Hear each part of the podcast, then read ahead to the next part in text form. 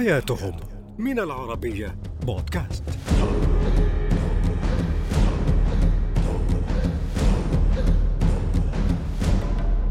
مرحبا، أنا رفيدة ياسين، أقدم لكم أسبوعياً برنامج حياتهم على العربية بودكاست. واليوم سنتعرف سوياً على عوالم الدينكا الغريبة.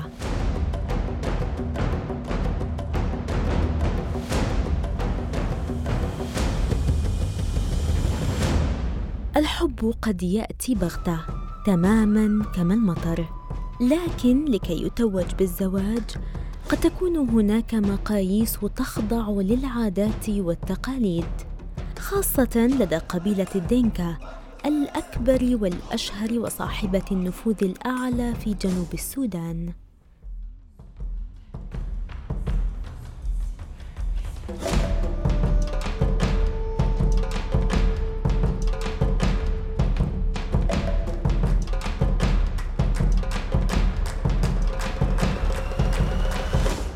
مقاييس اختيار العروس عند الدينكا مختلفة، فكلما زاد طول قوام الفتاة وطول رقبتها، وكلما كان لون بشرتها داكناً ولون أسنانها أكثر بياضاً، زاد مهرها من الأبقار. فالفتاة التي تتوفر فيها هذه الصفات يصبح مهرها أعلى وأكبر من قريناتها.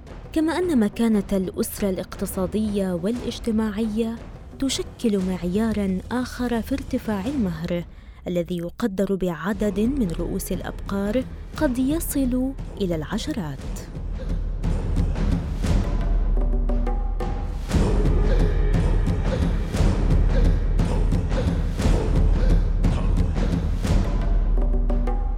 يعتبر المهر دستوراً اجتماعياً ثابتاً لا يمكن التنازل عنه. مثلاً عندما يحب شاب فتاة من بنات قبيلة الدينكا في جنوب السودان، فإنه يقوم بكل ما هو ممكن وصعب ليحظى بها، أو هكذا يفهم الطقس الذي يمارس في القبيلة ويسمى الرواك. فإذا أحببت فتاة عليك اختطافها أولاً، والرواك الذي لا يزال مطبقاً حتى الآن عند الكثيرين منهم هو أن يختطف الشاب حبيبته ويقتادها إلى مكان غير معلوم بالنسبة لأهلها وذويها، إلى أن تشارف على وضع الطفل الأول، ثم يحضرها لأهلها لإتمام مراسم الزواج.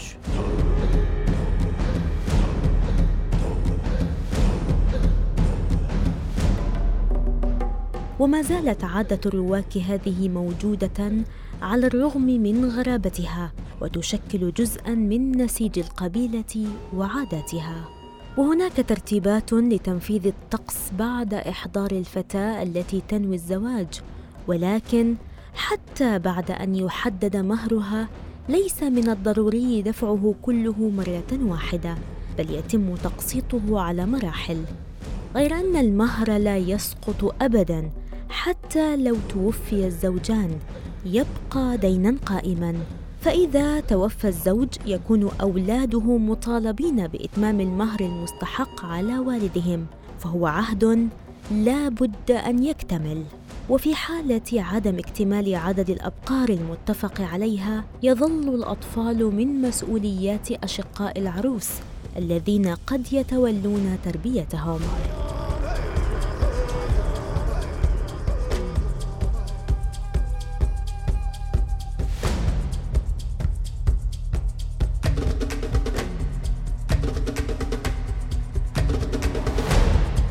قبيلة الدينكا معروفة بأنها أكبر القبائل العرقية في جنوب السودان، وهي قبائل رعوية تتكون من عدة عشائر مستقلة ومترابطة، يقدر عددها بما يزيد على مليون ونصف المليون نسمة، يمثلون نحو نصف سكان دولة جنوب السودان تقريباً، ويتوزعون بين السبع ولايات، بينها ولاية جونغلي وولاية الوحدة وولاية اعالي النيل.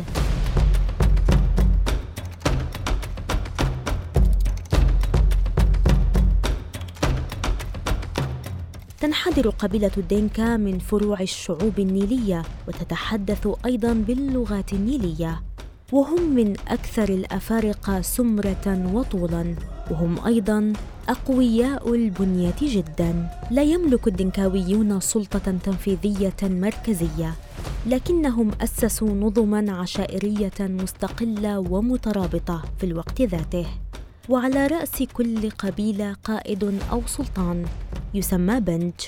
تسمى لغتهم بالدينكاوية أو طونجانغ، ومعناها الناس أو القوم.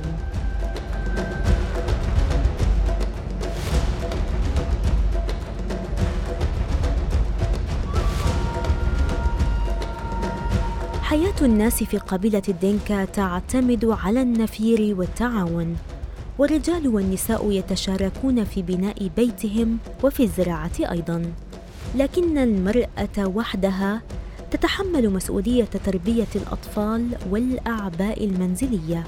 كما يتصالح الناس في القبيلة مع فكرة تعدد الزوجات، وأينما حلت المياه ارتحلت قبيلة الدينكا. فعندما يحل موسم الجفاف في جنوب السودان من شهر ديسمبر وحتى مايو من كل عام تقريباً، ينتقل أفراد القبيلة الرعوية من المرتفعات إلى الأراضي المنخفضة القريبة من نهر النيل، حيث اعتادوا أن يقيموا معسكرات واسعة لأبقارهم، مما يضمن وجودها في بيئة رعوية.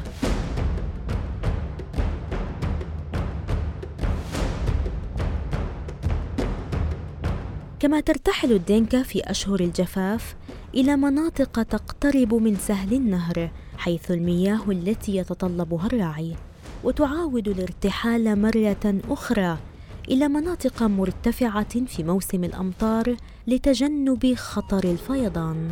ويعتمد أهالي الدينكا على الماشية كثيراً، ليس لأنها مصدر رزقهم فقط، بل لأسباب ترتبط بموروثاتهم الثقافية وعاداتهم الأصيلة.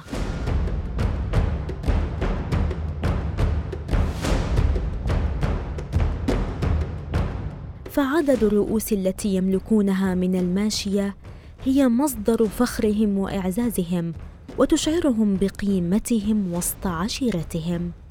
وللماشية لدى الكثيرين منهم قيمة روحية لها علاقة بالقداسة، حيث تشكل الأبقار عنصراً أساسياً في طقوسهم الدينية، وبعضهم يعبدون البقر حتى الآن. ولا تزال القبيلة تحتفظ بكافة أشكال الحياة البدائية في كل مظاهر الحياة، كالاعتماد على الرعي والزراعة بشكل أساسي، والاكتفاء بما تجود به بيئتهم.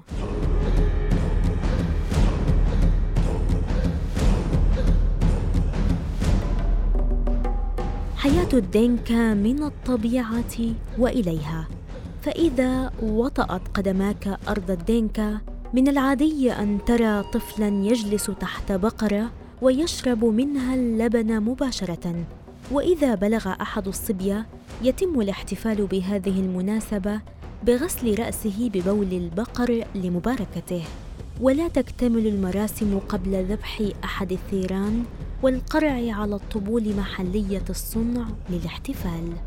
ومن أهم أجواء الاحتفالات لديهم مهرجانات السمن، وهو مهرجان يبدأ في فصل الخريف مع موسم الأمطار، وهو مخصص للشباب، حيث يعتزلون لفترة يذهبون فيها إلى المراح، ويبدأون تناول السمن وشرب اللبن كثيراً. وفي نهاية المعسكر يخرج المتسابقون من عزلتهم، والأسمن بينهم يعتبر هو الفائز، ويكون فخراً لأسرته ومعشوقاً لغالبية الفتيات.